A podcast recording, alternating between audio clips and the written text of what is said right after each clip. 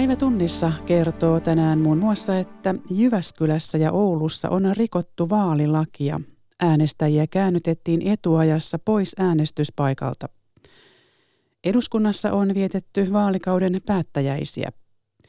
Eduskuntavaalitentissä on tänään vuorossa perussuomalaisten puheenjohtaja Jussi Halla-aho. Ja kansainvälisen politiikan asiantuntijan mukaan Suomen asema on nyt vahvin sataan vuoteen. Minä olen Salme Unkuri. Hyvää keskiviikkoiltaa.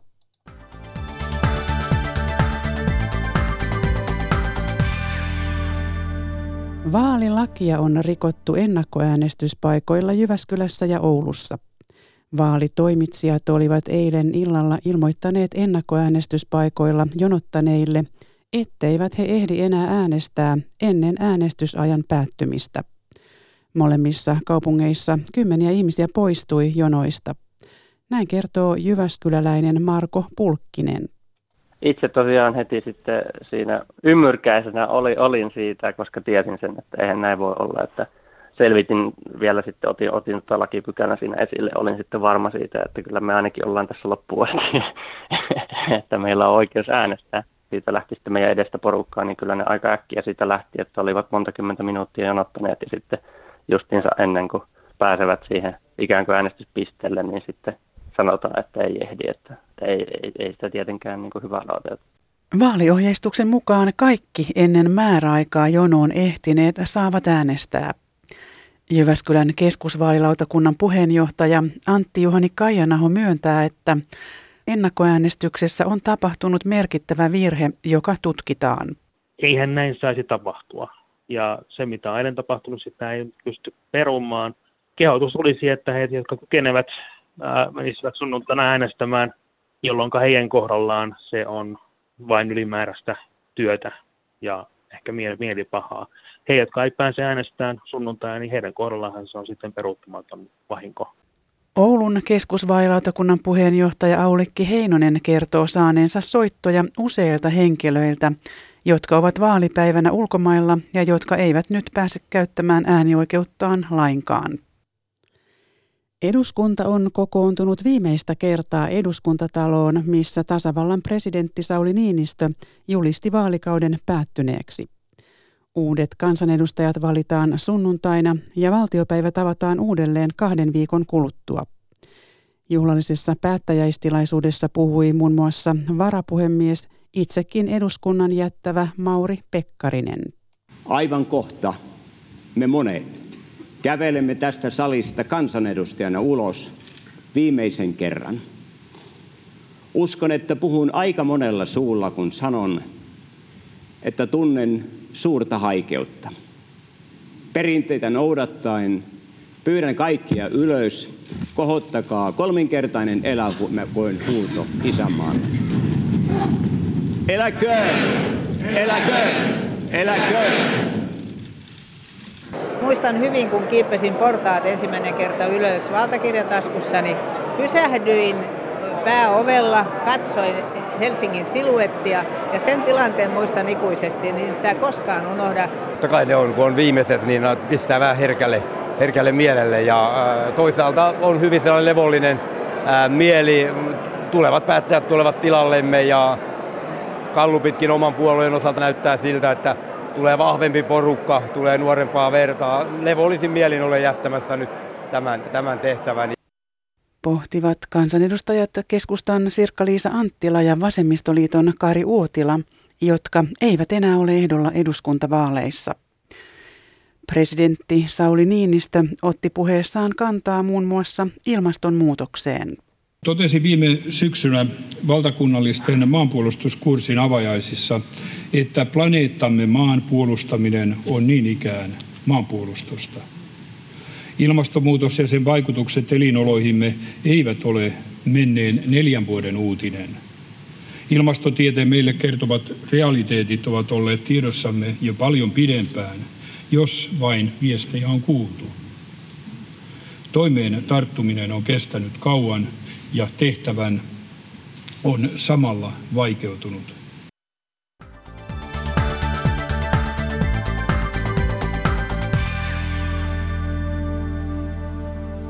Politiikkaradion eduskuntavaalitentissä oli tänään perussuomalaisten puheenjohtaja Jussi Hallaaho.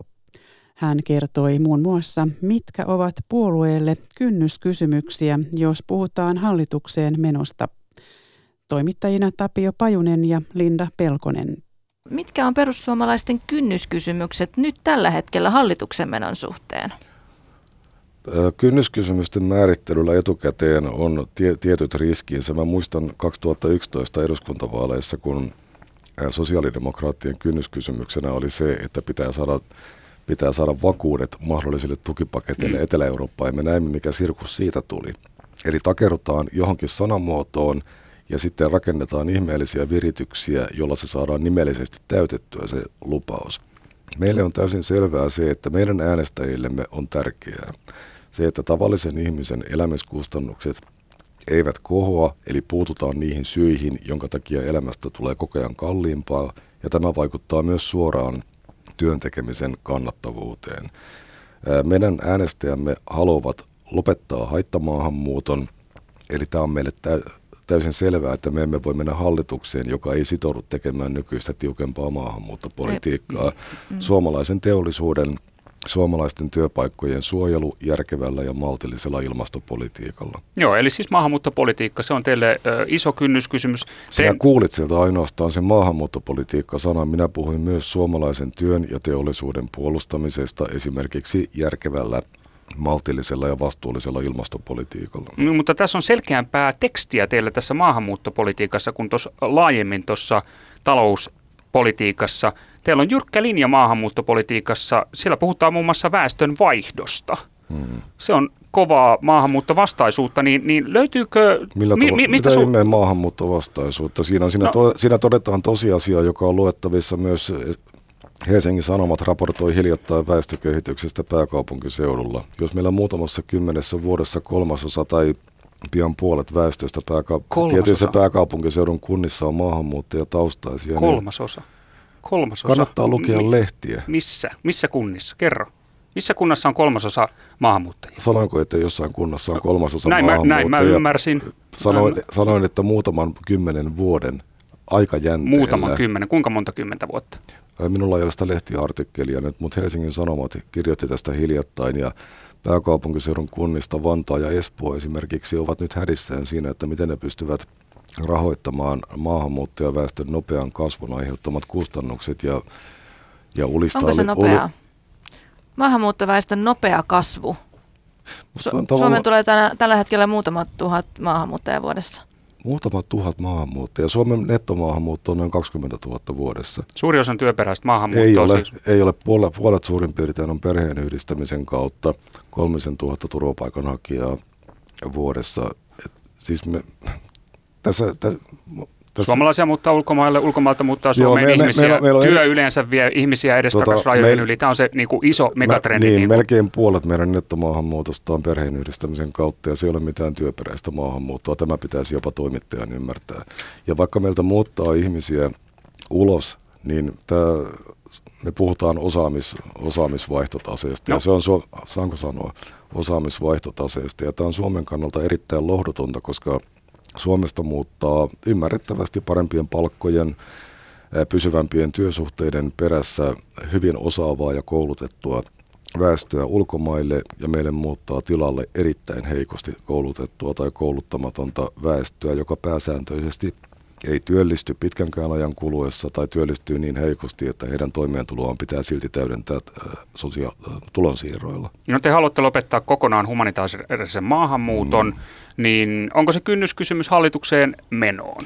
Tämä on hyvin radikaali tavoite, mutta tähän suuntaan luultavasti Suomessa, niin kuin muuallakin Länsi-Euroopassa, ollaan menossa. Me haluamme korostaa sitä, että mitä myöhemmin tämä ajattelutavan muutos tapahtuu maahanmuuttopolitiikassa, sitä kalliimmaksi se yhteiskunnalle tulee, mutta tähän suuntaan ollaan ilman muuta kaikkialla Länsi-Euroopassa pikkuhiljaa menossa. Onko se nyt kynnyskysymys hallitukseen menoon? Humanitaarisen maahanmuuton lopettaminen kokonaan? Me itse asiassa haluamme lopettaa, no joo, humanitaarinen maahanmuutto on tietysti suurin osa haitallisesta maahanmuutosta, mutta myös halpatyövoiman maahanmuutto on sellainen, jota me jota me vastustamme ja jonka vapauttamista melkein kaikki muut puolueet kannattavat tulevalla kaudella.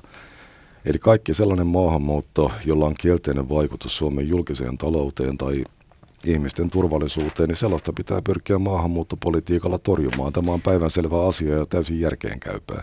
Mutta onko teille kompromissihalukkuutta? Löytyykö sitä ollenkaan? On tietenkin meillä kompromissihalukkuutta, mutta samaan aikaan jokaisella puolueella pitää olla tavoitteet, joilla hallitustunnusteluihin ja hallitusneuvotteluihin mennään. Olisihan se nyt hullua tehdä omassa ohjelmassaan kompromisseja valmiiksi, että mistä sitten neuvotellaan. Mm. No mistä suunnasta löytyy teidän poliittiset liittolaiset? Öö, olemme sanoneet kaikissa käänteissä, että perussuomalaiset ovat valmiita yhteistyöhön kenen tahansa kanssa, mutta eivät kenenkään kanssa hinnalla millä hyvänsä, koska se on jo nähty, mitä siitä seuraa, kun lähdetään yhteistyöhön hinnalla millä hyvänsä. No mikä on semmoinen hinta, mitä ei voida maksaa? No kuten juuri sanoin hetki sitten, niin perussuomalaiset eivät voi tietenkään lähteä sellaiseen hallitukseen, joka ei sitoudu tiukentamaan maahanmuuttopolitiikkaa niin, että haitallinen maahanmuutto vähenee. Okei, mennään laajemmin nyt sitten tähän teidän talouslinjaukseen. Perussuomalaisten taloustavoitteita ovat valtion velkaantumisen lopettaminen ja julkisen rahanjaon oikeudenmukaistaminen. Tämä on nyt mielenkiintoista, nämä molemmat on mielenkiintoisia Kysymys kuuluu, miksi puhut valtion velkaantumisen lopettamisesta? Ennusteen mukaan ollaan hyvin lähellä tätä. Rakenteellinen alijäämä tänä vuonna 2019 ennusteen mukaan tulee olemaan 0,7-0,8 prosenttia per bruttokansan tuote. Ja VMn ennusteessa ei puhuta mistään katastrofista. Talous kasvaa edelleen. Toki kasvu hieman hidastuu, mutta se, se on kasvua joka tapauksessa. Niin kysymys, miksi puhutte valtion velkaantumisen lopettamisesta? Ja sitten toinen, tämä on hirveän mielenkiintoinen, on tämä, että julkisen rahan rahanjaon oikeudenmukaistaminen, mitä se sellainen on? Onko se sellaista, että annetaan köyhille, otetaan rikkailta? Mikä on oikeudenmukainen rahanjako? Onko se sitä, mitä Sipilän hallitus teki, eli leikkasi sosiaaliturvasta? Niin, puhummeko me nyt julkisen rahankäytön oikeudenmukaisuudesta vai puhummeko me valtion velkaantumisesta vai mitä tämä molemmista, kysymys koskee? Molemmista, molemmista puhutaan. Aloitetaan nyt velkaantumisesta. Tie, Velanottoa tietysti sinänsä ei pidä kavahtaa, mutta on selvää, että kun velkataakka kasvaa, niin se tutkitusti alkaa hyödyttämään talouskasvua itsessään. Mm, nyt me ei velkaannuta enää.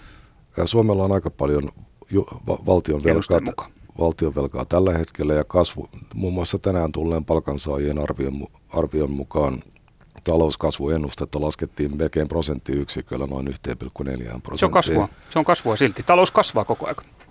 No nyt pitäisi ehkä käydä peruskurssi sitten kansantaloudesta. Siis talo, kasvu on hyytymässä sen takia, että Suomen kasvuun, Suomi on vientivetoinen talous ja siihen vaikuttaa kansainväliset suhdanteet.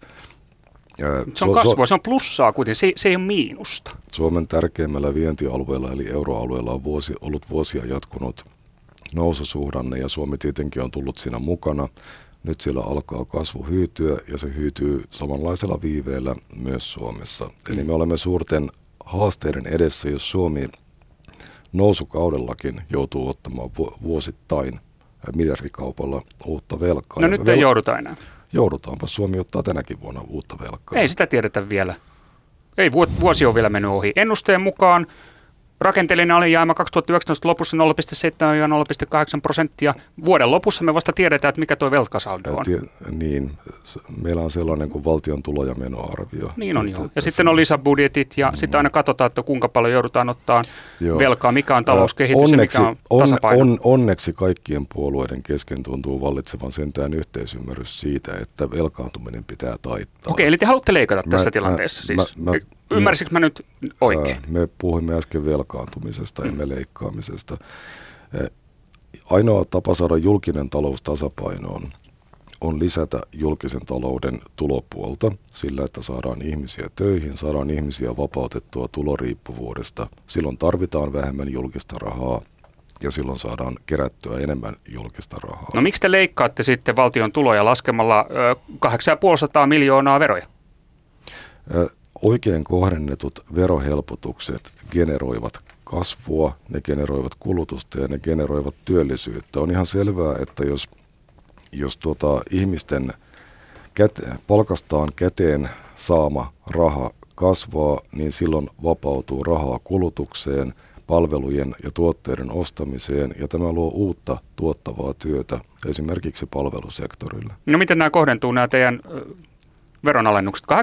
8,5 miljoonaa laskette verotusta, se vaikuttaa suoraan valtion budjettitasapainoon, vie sitä pakkasen puolelle, te puhutte valtion velan lopettamisesta. Miten nämä kohdistuu nämä teidän veronalennukset?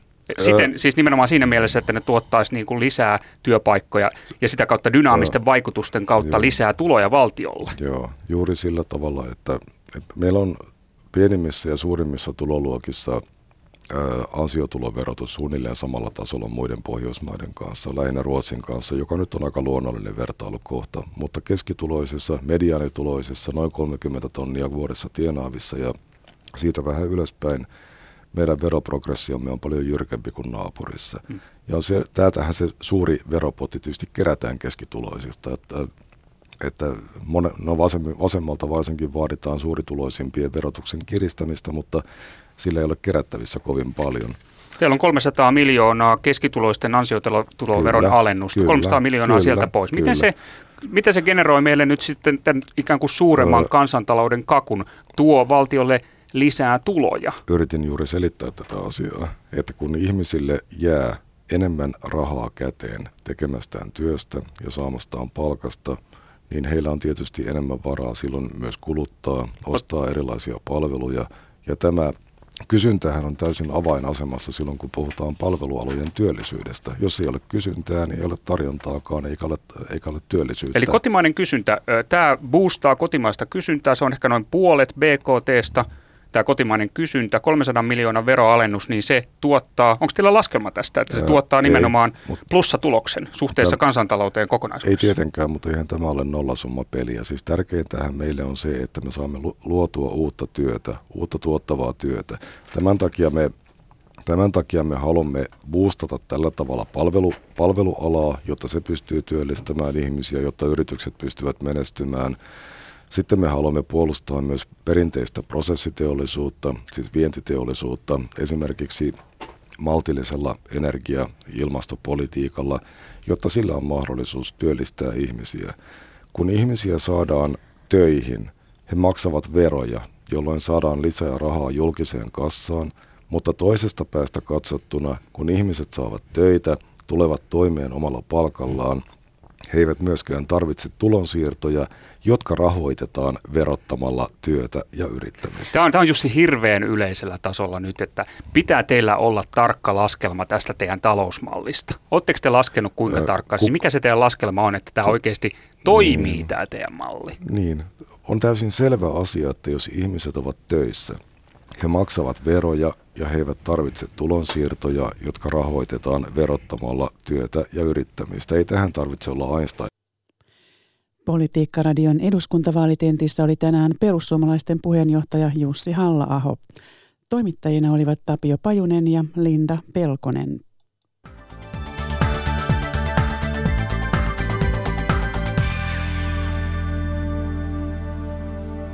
Suuri osa puolueista on valmis nostamaan kulttuurin rahoitusta. Myös lasten mahdollisuuksia harrastaa kulttuuria halutaan parantaa. Tästä huolimatta kulttuuri ei juuri näy puolueiden painotuksissa vaalien alla. Mia Gustafsson. Puolueet käyvät viime hetken vaalitaistoa äänestäjistä. Yksi elämän osa-alue on kuitenkin unohdettu. Kulttuuri. Siitä ei juuri löydy mainintoja puolueiden vaaliohjelmissa. Vain SDPllä ja Vasemmistoliitolla on oma osionsa kulttuurista. Tutkija Olli Jakonen kulttuuripolitiikan tutkimuskeskuksesta. Näyttää siltä, että kaikki puolueet eivät pidä kulttuuripolitiikkaa niin tärkeänä asiana, että linjaisivat sitä vaaliohjelmassaan, tämmöisessä vaalikauden tavoiteohjelmassaan kovin tarkasti. Monilta puolueilta löytyy kuitenkin enemmän tai vähemmän tuore erillisohjelma kulttuurista. Saadaksemme tuoretta tietoa kulttuurilinjauksista, kysyimme suurimmilta puolueilta näkemyksiä muun muassa kulttuurin rahoituksesta. Suuri osa puolueista oli valmis nostamaan opetus- ja kulttuuriministeriön jakaman valtion rahoituksen yhteen prosenttiin. Nykyisin se on noin 0,8 prosenttia valtion koko budjetista. Vain perussuomalaiset ja kristilliset suhtautuvat nihkeämmin kulttuurin määrärahojen korottamiseen. Se, millaista kulttuuria olisi syytä tukea, jakaa puolueita.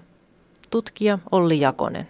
Perussuomalaiset ja siniset tuntuvat enemmän linjaavan tämmöistä nationalistista ja suomalaista linjaa. Ja sitten taas toisessa ääripäässä ovat ehkä vasemmistopuolueet ja vihreät, jotka näkevät niin tämmöisen moninaisuuden ja vähemmistöjen asian tosi tärkeänä. Lasten mahdollisuus harrastaa taiteita oli tärkeä lähes kaikille puolueille. Myös alueellisen kulttuuritarjonnan ylläpitäminen on tärkeää. Tutkija Olli Jakonen. Se on melkein kaikilla puolueilla kyllä ohjelmissaan, mutta sitten just keskustalla ja sinisillä ja perussuomalaisilla, kun katsoo kaikkea puhuntaa, niin alueet ja maakunnat nousee esiin vahvasti. Taiteen edistämiskeskuksen johtajan Paula Tuovisen mukaan puolueet suhtautuvat ilahduttavan myönteisesti kulttuuriin, mutta alan potentiaalia ei ole ymmärretty. Tuntuu, että ehkä sitä ei vieläkään ole ihan hahmotettu, että kuinka paljon se esimerkiksi työllistää, että, että sen työllistävyysvaikutus on todella suuri ja, ja tämä on sellainen sektori, joka kasvaa. Ja ulkopolitiikkaa. Seuraavaksi siitä, millaisessa geopoliittisessa tilanteessa Suomi ratkoo turvallisuuspoliittisia kysymyksiä tulevaisuudessa. Ulkopoliittisen instituutin ohjelmajohtaja Mika Aaltola arvioi uudessa kirjassaan, että suursodan mahdollisuus on hyvin pieni, vaikka kilpailu maailmassa kiristyy. Suomen asema on hänen mukaansa nyt vahvin sataan vuoteen. No se perustuu liikkumatilaan. Jos pidetään liikkumatilaa tavallaan niin kuin itse arvona, niin, niin, niin silloin pienelle maalle mahdollisimman suuren ketteryyden turvaa se, että, että meillä on olemassa hyvät ja toimivat suhteet Venäjään. Suomi tavallaan varaa mahdollisuuden säilyttää hyvät suhteet. Siihen on, sen eteen on tehty paljon töitä. Keskustellaan, käydään vuoroin vieraissa ja kauppaa kuitenkin käydään sanktioista huolimatta. Ja samalla sitten pysytään aika lailla tiukasti läntisessä rintamassa sen suhteen, että, että Venäjä rikkoi Krimin anastaessaan ja, ja Itä-Ukrainassa sotaa ylläpitäessään ää, kansainvälistä oikeutta ja se ei ole Suomen kannalta hyvä. Ja toisaalta sitten myös NATO-optio on olemassa, eli, eli Suomi säilyttää mahdollisuuttaan sotilaalliseen liittoutumiseen myös Naton kanssa. Eli jos ajatellaan niitä hyviä Venäjä-suhteita yhtäällä ja toisella sitten tätä NATO-optiota, niin siinä on aika paljon liikkumavaraa. liikkumavaraa. Eli, eli, eli tämä näkisin itse, että se on järkevää, pragmaattista, kylmä, politiikkaa. Kirjasi nimi on Poutasään jälkeen. Mikä Aaltola, mitä tarkoittaa tällä Poutasään ajanjaksolla geopolitiikassa? No, Poutasää on, on, on, on ajanjakso, jolloin ajateltiin, että yksi visio tulevaisuudesta toteutuu, liberaali visio. Aikoinaan 90-luvulla puhuttiin niin kuin historian lopusta ja tämä sama henki tavallaan jäi, jäi pitkäksi aikaa itämään, jossa ajateltiin niin, että valtioiden pitää erikoistua pitää sopeutua kansainvälisen kaupan lainalaisuuksiin. Ja muuriakin murrettiin. Muuria murrettiin ja, ja se oli se yleinen henki. Ja, ja ajateltiin niin, että nämä erityiset ää, geopoliittiset vaateet suurvalloilla on, on niin kuin taakse jäänyttä aikaa. Ja, ja taloudet integroituu. Kiinakin kasvaessaan rauhanomaistuu normalisoituu, liberalisoituu ja demokratisoituu. Ja, ja tavallaan se havahtuminen on ollut sitä, että on, on huomattu, että nämä odotusarvot äh, olikin vaan, vaan niin kuin toiveikasta ajattelua ja, ja maailma onkin liikkunut toiseen suuntaan. Nyt demokratiat on ahtaalla, autokratioita Äh, kasvavassa määrin on äh, ja isoja äh, toimijoita, kuten Kiina ja, ja Venäjä, ei, ei ne ole liikkumassa kohti jotain liberaalia visiota asioista. Että se oli mikä, niin toiveunta. Mikä tämä visio geopolitiikassa tai geostrategiassa, minkälainen tämä näkymä tällä hetkellä arvellaan olevan? No siis kilpailu on kiristymään päin, mutta siinä on se, joka lisää tätä juonekkuutta, on se, että sodan todennäköisyys suursolan todennäköisyys on, on pieni ydinaseiden aikakaudella. Kuitenkin myös nämä kovat toiveet ja kovat halut päästä niskan päälle kamppailussa, niin, niin ei nähdä, että sota olisi siihen keino. Se ei ole tavallaan mahdollisuus, niin sitä kautta se energia kanavoituu siis siihen keskinäisriippuvuuteen, tavallaan siihen ytimeen sitä liberaalia ajattelua ja järjestystä kanavoituu valtava määrä kilpailuenergiaa ja on opittu käyttämään niitä, niitä liberaaleja talouksia vastaan ja poliittisia järjestelmiä vastaan. No tällainen valtapoliittinen jännite, se on kasvussa. No on, se on selkeästi. Se näkyy esimerkiksi Etelä-Kiinan merellä. Kiinan kasvu ei ollutkaan pelkästään sen sopeutumista liberaaliin maailmanjärjestykseen, vaan se on kiinalaista visiota omista erityispiirteistä, erityisoikeuksista suhteessa esimerkiksi Etelä-Kiinan mereen. Tai se näkyy näissä isoissa silkkitiehankkeissa, jossa Kiina niin kuin hitsaa karttaa vähän uudella tavalla yhteen. Afrikkaa, Eurooppaan. Kyllä, niin nimenomaan ja puhutaan jopa arktisesta silkkitiestä ja, ja se kiinalainen visio sitten törmää hyvin rajusti yhdysvaltalaisen vision kanssa, joka kanssa näkee, että sen, sen erityisoikeus on turvata, niin kuin Yhdysvalloissa sanotaan, turvata näitä maailmankaupan perusvaltimoita. Merkitseekö tämä uusi tilanne Suomelle jotain erityistä? Miten Suomessa havaitaan nämä jännitteiden kasvut? No oli ehkä mukava surffata ja Suomi menestyi siinä aika hyvin tässä, tässä niin kuin poutasäällä. Suomen strategiahan on luoda maailmanluokkainen yhteiskunta, koska se turvaa niin kuin Suomea, että se takaa yhteiskunnallista vakautta ja pumppaa tänne lisäarvoa, jota voidaan sitten käyttää yhteiskunnalliseen vakauteen ja toisaalta myös ulkoiseen turvallisuuteen. Suomella tavallaan pyyhki ihan hyvin siinä yhteydessä. Mutta nyt tietenkin, kun sitten Airiston helmet ja kaasuputket ja Kiinan silkkitiet, rahanpesuverkostot, erilaiset likaiset operaatiot, vaikka hermokaasuiskuinen, se suttuinen maailma, niin se helposti myös läikkyy ylitse tänne niin kuin säännönmukaisen kanssakäymisen maailmaan. Ja tämä on tietenkin Suomelle iso haaste, josta sitten pitää tavallaan selviytyä – selviytyä niin, että voidaan ylläpitää sitä, sitä vakautta ja maailmanluokkaisuutta, mikä Suomelle on ollut se perusresurssi tehdä ulko- ja turvallisuuspolitiikkaa. Suomen presidentti Sauli Niinistö ja Venäjän presidentti Vladimir Putin tapasivat, kuten uutisissa on kerrottu, Pietarissa arktisen foorumin yhteydessä – ja presidentti eh, Niinistö, hän toisti näke, eh, näkemyksensä siitä, tai että hän kantaa huolta, että kansainvälinen järjestys murenisi ja maailma palaisi kylmän sodan kaltaiseen tilanteeseen. Miten kommentoit Niinistön viesti? No, Niinistö on osannut ennakoida näitä asioita aika hyvin, eli hän, hän jo aluksi kun astui virkaansa puhui tästä huolesta ja ja selkeästi hän on osannut ymmärtää sen, että muutoksen suunta on se, että kilpailu ja kamppailu maailmassa kovenee. Sehän ei ole mikään niin kuin mukava visio, mutta sitten pitää miettiä sitä, että kuinka siinä niin kuin pärjätään. Ja, ja tämä Suomen dialoginen tapa, toisaalta jämäkkä, ää, oman ää, näkemyksen puolustaminen esimerkiksi suurvaltojen alueellisten anastuksien suhteen se on ollut hyödyllistä, mutta siis, että senkin päälle sitten ei auta kääntää selkäänsä ja olla puhumatta, vaan, vaan pitää niin kuin ymmärtää, että missä esimerkiksi Putinin Venäjällä mennään ja, ja, ja missä mennään Kiinassa.